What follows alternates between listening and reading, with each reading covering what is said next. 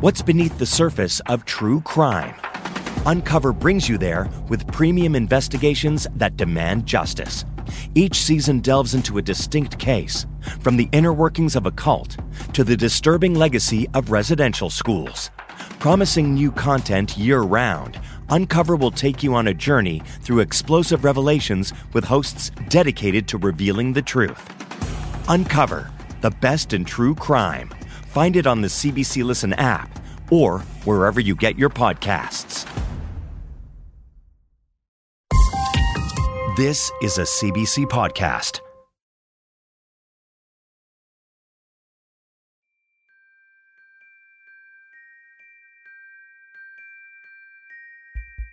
One of the biggest challenges facing people around the world right now is the rising cost of living. We're still seeing the prices of food and energy being pushed up by pandemic related supply chain disruptions and the ripple effects of the Russia Ukraine war. But while inflation's continued to make headlines globally for the last couple of years, in Argentina, it's something people have been dealing with for much of the last 70 years and have kind of gotten used to. But even for them, what's happening right now is on a whole other level. This airport in Argentina's capital is filled with homeless people. It's a snapshot of an economic crisis that's getting worse. Last month, for the first time since the early 90s, inflation in Argentina soared past 100%. Right now, it's at around 104%, meaning that the price of a lot of consumer goods has more than doubled since 2022. Re difícil, la verdad, ahora re difícil. Yo tengo dos hijos. It's very hard to be honest. I have two children, a husband. During the pandemic, my husband lost his job, and now we're working again, the two of us, but it's still not enough. It's not enough at all. No alcanza, no alcanza para nada. Nilda Osuna is a 45 year old house cleaner. She talked to us while waiting for the bus home in Buenos Aires. Nilda works by the hour and earns around 80,000 pesos a month, which is around 370 US dollars. Eh, que mi marido vendría a ganar un poquito más que yo porque está trabajando de albañil. My husband is earning a little more as a construction worker. He earns 5,000 pesos per day. But if you go to the grocery store, a little tray of beef costs you 2,000 pesos. Argentina's agricultural sector has been hit really hard by drought this year, and food prices have seen some of the highest increases. In the greater Buenos Aires region, the price of beef went up by 30% from January to February. And this is a big deal in Argentina where beef has always been a staple, but for a lot of people is now a luxury. A normal trip to the grocery store for Nilda means spending more than a third of her monthly earnings. Yo, la verdad, con 30 mil pesos no, no traes nada. Honestly, with 30,000 pesos, you barely bring anything home. Duele un montón, más por mis hijos. It hurts a lot more for my children. When my husband had another job, he might have earned a little more. We could treat ourselves, but not anymore. Things are very hard. Está muy difícil.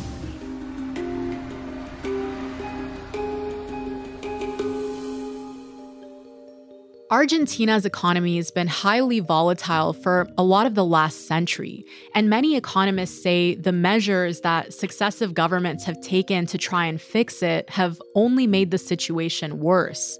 Things like printing more money, artificially pegging the exchange rate, and taking massive loans from the International Monetary Fund. With 40% of the population living in poverty at the end of last year, Argentines have had to once again get creative about how to make ends meet. And it's resulted in some pretty interesting solutions. This week on the show, we're going to look at how they're coping.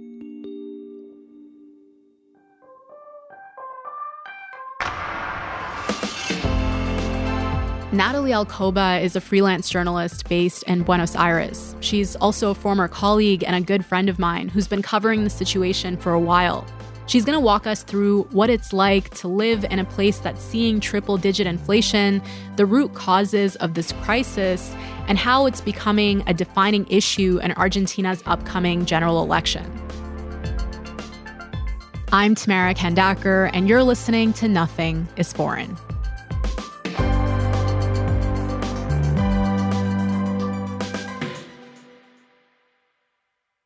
Hey, Nat, welcome to the show. I'm so glad to be talking to you about this. Me too. It's nice to hear your voice. Yeah, it's nice to hear your voice too. And this isn't a happy story, but it's an important one. So I was wondering if we could start by just painting a picture of what inflation looks like on the ground in Argentina. So right now it's at 104%. And for context, for, for people who are listening in Canada, the number that we're seeing is 4%. So can you walk me through what that means in a practical sense. What has it been like, for example, to do groceries for the last little while?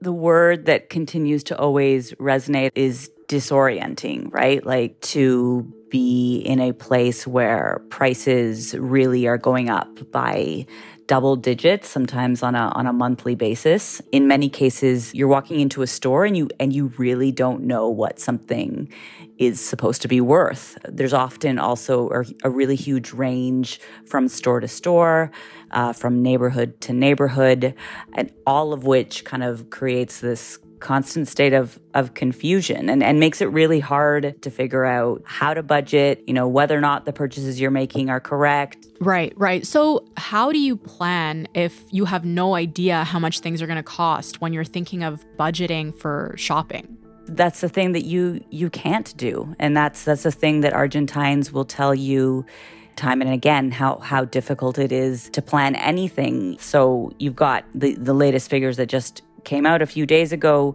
said that in the last month the prices jumped by an average of, of 10%. But of course, that's an average. So if you drill down into the specifics, you've got numbers that are really hard to even fathom, like fruit, fruit and vegetables up 15% in the last month eggs up 25%, lettuce up 58%. Like there's a whole host of factors behind that, but I don't I don't really know how to answer how you plan for it. I mean, it's ultimately about about buying less. I mean, here of course, there are big grocery chains and there's the neighborhood grocery store, but a lot of people also buy their fruits and vegetables from the fruit and vegetable stand on the corner. Those merchants will talk about how they've seen the patterns of consumption change. So instead of going to buy a kilo of apples, people will go in and buy a couple, you know, whatever it is that they need immediately. The other day, I came and asked for three tangerines, two oranges, two bananas, and a half a kilo of tomatoes. When he told me it cost 650 pesos, I told him to take everything out and leave just the tomatoes because I don't have enough money. When I go to the grocery store or to buy whatever it is I need, I, I don't know how much to bring with me. I'm usually working with cash. Uh, there will be scenarios where I just I just didn't bring enough. I'm at the cash register and, i and I just don't have enough, and so I adjust and and take out a few items um, that I thought I was gonna bring home. I've read quotes from people who've been interviewed just sort of on the street. And there was this one guy who was saying, you never go shopping in only one place. You compare like five or six supermarkets, and it's almost like a treasure hunt. So you'd go to, to one store for detergent and another store for eggs. Do you find yourself doing stuff like that too? Yeah. I mean, I think many Argentines are searching around for that best option, uh, like that cheapest price. And so, in fact, there's actually even apps that have been developed in which people can kind of do a quick survey of their neighborhood and see what the prices are on offer and pick and choose that way.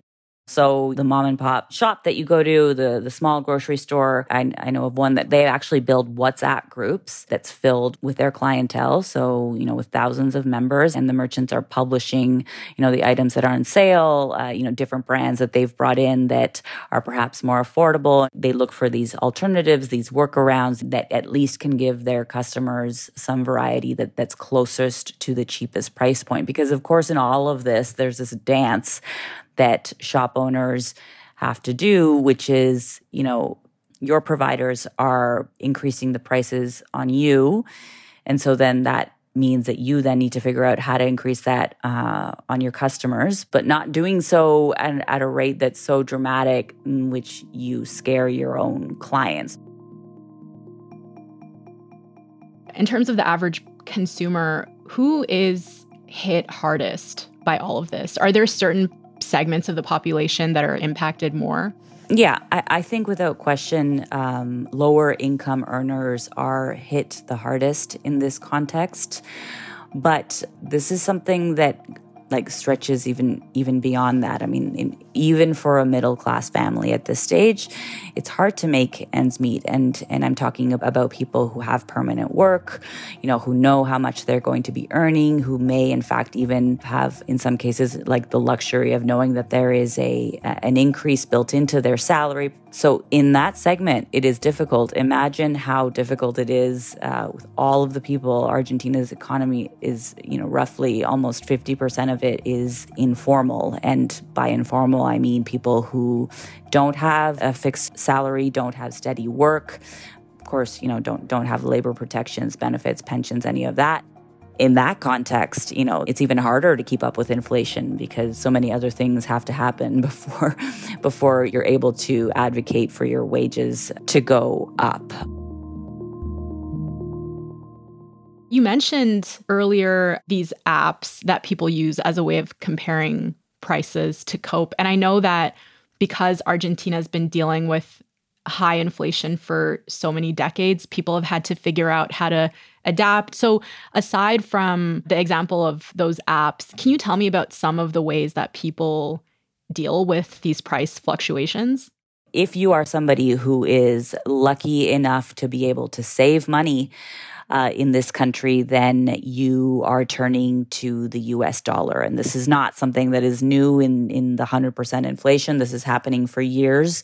And in the face of that, the government has over the years, different governments have imposed currency controls which actually limit how much foreign currency somebody can purchase. And currently, that is you can buy 200 US dollars at the official rate. So, outside of that rate, you're turning to the street dollar, which is commonly referred to here as the dollar blue. Right now, it's over 400 pesos for one US dollar. So, that's more than double the official rate. Uh, even though it's technically illegal, it's it's not the official rate it's a huge benchmark and reference point. And there is this relationship, uh, real or perceived, between how things are going for you and what that that rate is. That's one tool, uh, which is shielding your money with a harder currency. If you're somebody uh, like so many people here who really who really cannot afford to do this and in particular this is speaking about the lowest income earners uh, in argentina have have once again turned to bartering to get by. I mean argentina has has a history with bartering and bartering clubs in particular. After the economy crashed in, in 2001 bartering became a very important form of, of survival. And, and at that stage, we were talking about millions of people across classes that had to exchange whatever goods they had to be able to survive. Now, what we've seen, and for the last while or so, is bartering basically happening online. So I'm talking about dozens of Facebook groups uh, in which people will post photos about items that they have that they would like to exchange for food. You'll have somebody posting, you know, a pair of pants, shirt, and they may say, I'm looking for a bottle of oil, a bag of sugar, a satchel of milk. They'll be specific. And then in the comment section, it's kind of like an auction that ends up happening People are doing this because they need to do this in order to feed their families. But then there's also like an angle of collective help. The third thing that I've observed and that I've you know, at first it took me a minute to wrap my head around it because it's kind of counterintuitive, which is that in these times of crisis, people are actually spending their money rather than hold on to cash that they know is going to be worth a lot less in a month or two.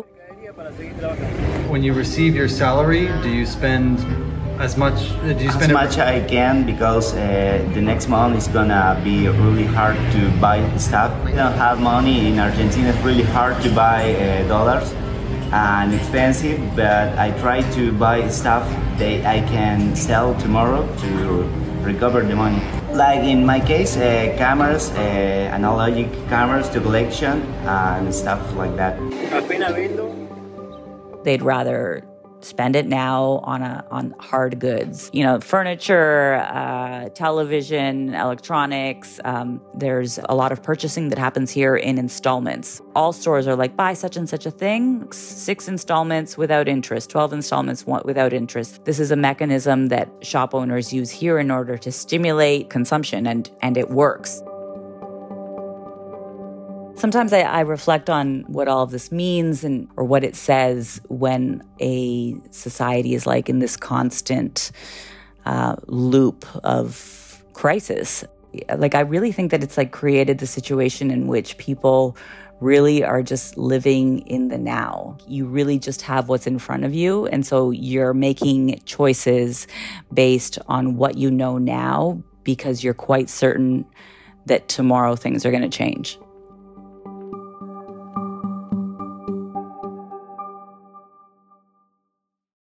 Hey, my name's Jamie Poisson, and I'm the host of Front Burner.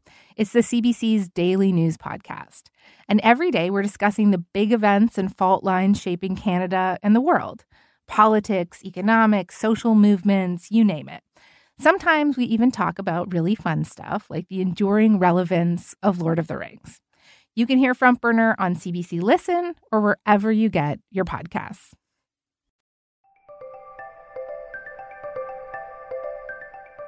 People have been finding ways to cope with this inflation, but what has the government been doing to help people and to address this crisis? I mean, I think the most concrete action has been, or at least the one that would reach most people, has been various price control schemes.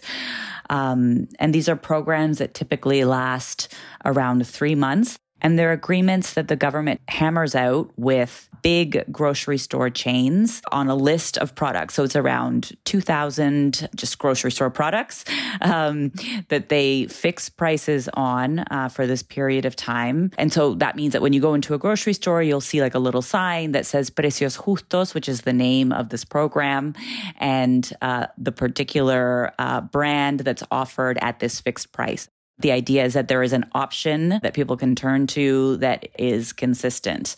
These arrangements, though, the, the price control schemes are, are ones in, with uh, larger grocery store chains. So that means that there's a ton of mom and pop, small um, grocers, corner stores that don't have access to that same program. It just means that there is this program, but access to it varies. So there are all these other factors that get in the way of, of the effectiveness of that program.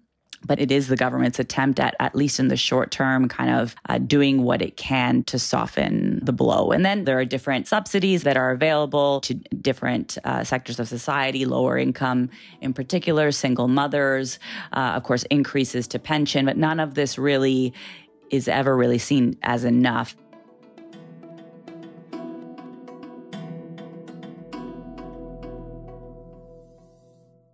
We talked earlier about how 100% inflation for Argentina is high, but things have been trending this way for a long time, and double digit inflation has been kind of the norm for a while. What do you think we need to understand about how Argentina got to this point? I think we need to understand that this is um, that that inflation is is a chronic problem here, as you say. I mean, we're, we're talking dating back uh, decades, like to the early 20th century, it was double digit inflation. And, and over the course of its history, it has had moments of peaks, huge peaks, that oftentimes is paired with political instability. Like in the 60s and the 70s, great deal of instability, peaks of, of 400% inflation. Can't even fathom what, what that would be like. But then came an even more difficult time in the 1980s of, of hyperinflation, 1989 in particular when there was more than 3,000% inflation in one year. And when, you know, when I've been out reporting on this issue in in these last few years, people will talk about that time like it's kind of seared in their collective memory of, you know, a time when you would go out and the prices were changing by the hour that then led to this period of what I think we can call like fictional stability in the 1990s when the government essentially pegged its currency to the US dollar for that decade, something that was unsustainable and that paved the way for the notorious financial crisis of 2001 when the economy collapsed the currency completely devalued. There were five presidents in 2 weeks you know violent crackdown as people went to the street to protest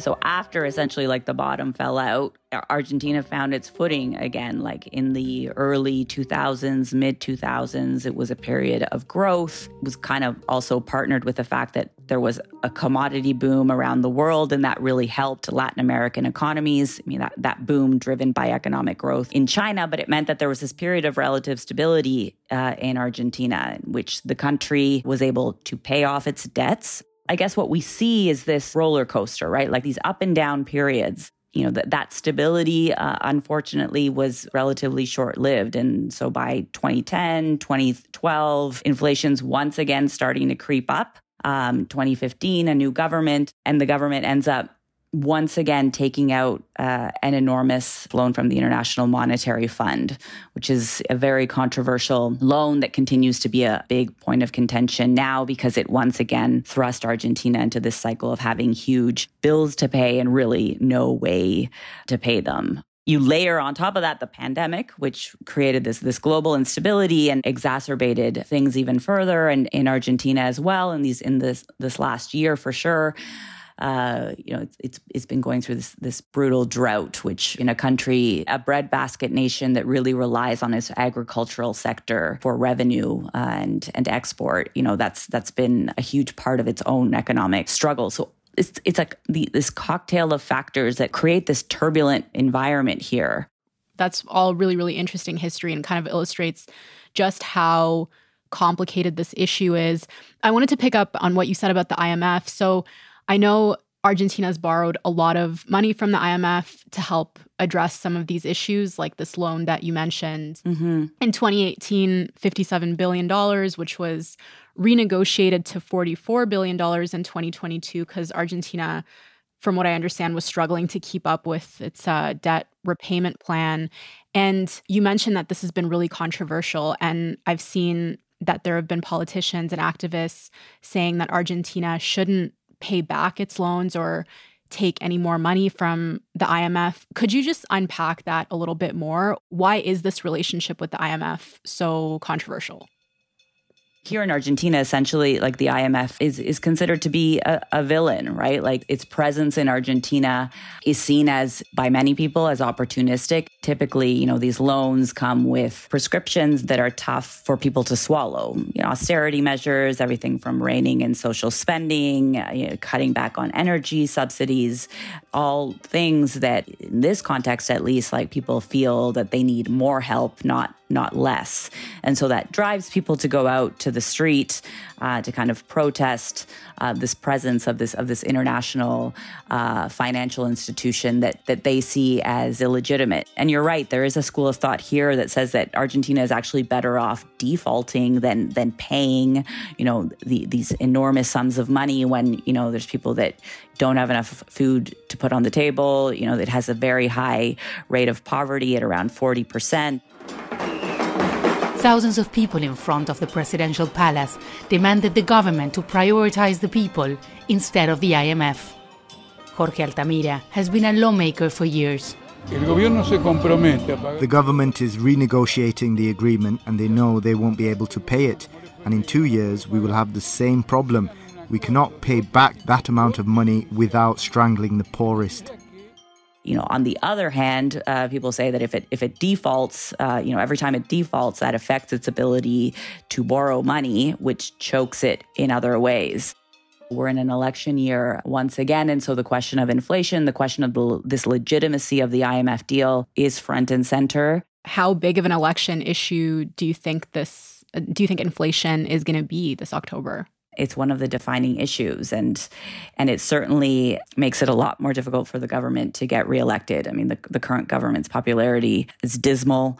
Um, you know, this context of how difficult it was in the pandemic, it's like that isn't people don't see that as as an excuse and many people generally think that the economy's been mismanaged there's a candidate, a libertarian candidate, a Trump like politician here who is running for president who's talking about how Argentina should make the US dollar its its official currency, which is, you know, an idea that's floated every now and then and is highly controversial and and and certainly like economists here talk about how it would be a massive shock to the system, you know, salaries immediately dropping in value, dramatic devaluation. On the other hand, people say that's exactly what Argentina needs, a massive shock to the system. So that, that's where we're at with the debate. The libertarian candidate you're talking about is Javier Milei, right? Yeah, that's right. He's an economist who kind of rose to fame as as a pundit, you know, really has taken this this anti-establishment narrative and, and talked about how they're all out to steal your money. People are seeing him as an alternative. They are tired of the current situation. There's just deep fatigue,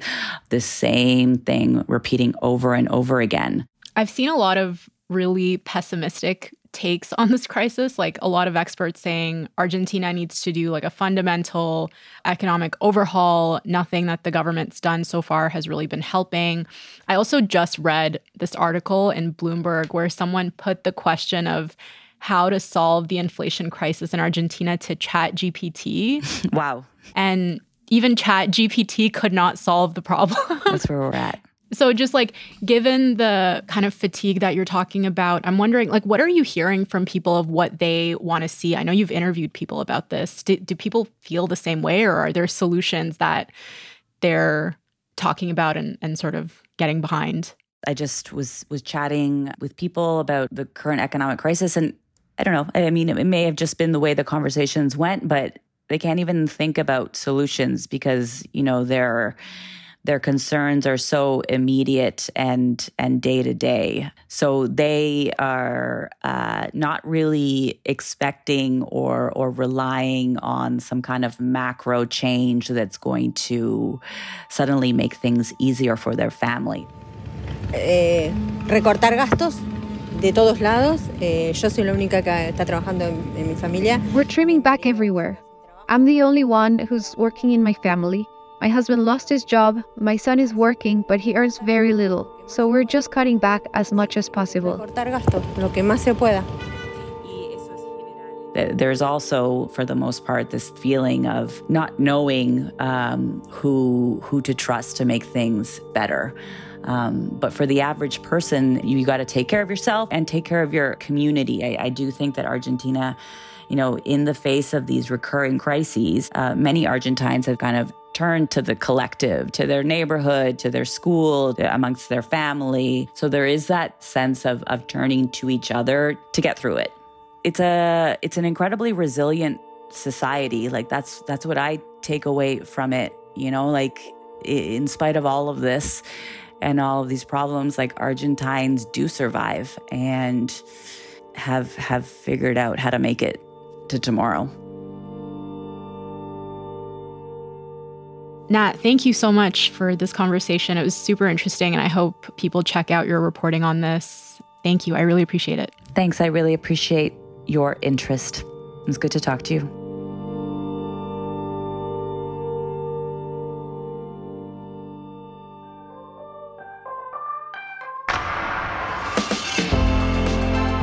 Right, that's all for this week. Thank you so much for listening. Our producer is Joyita Sengupta, and our sound designer is Yvette Sin.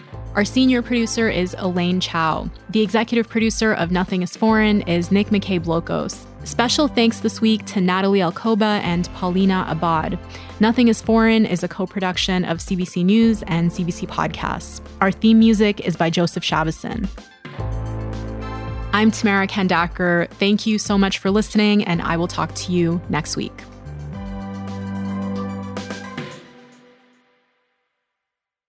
For more CBC podcasts, go to cbc.ca slash podcasts.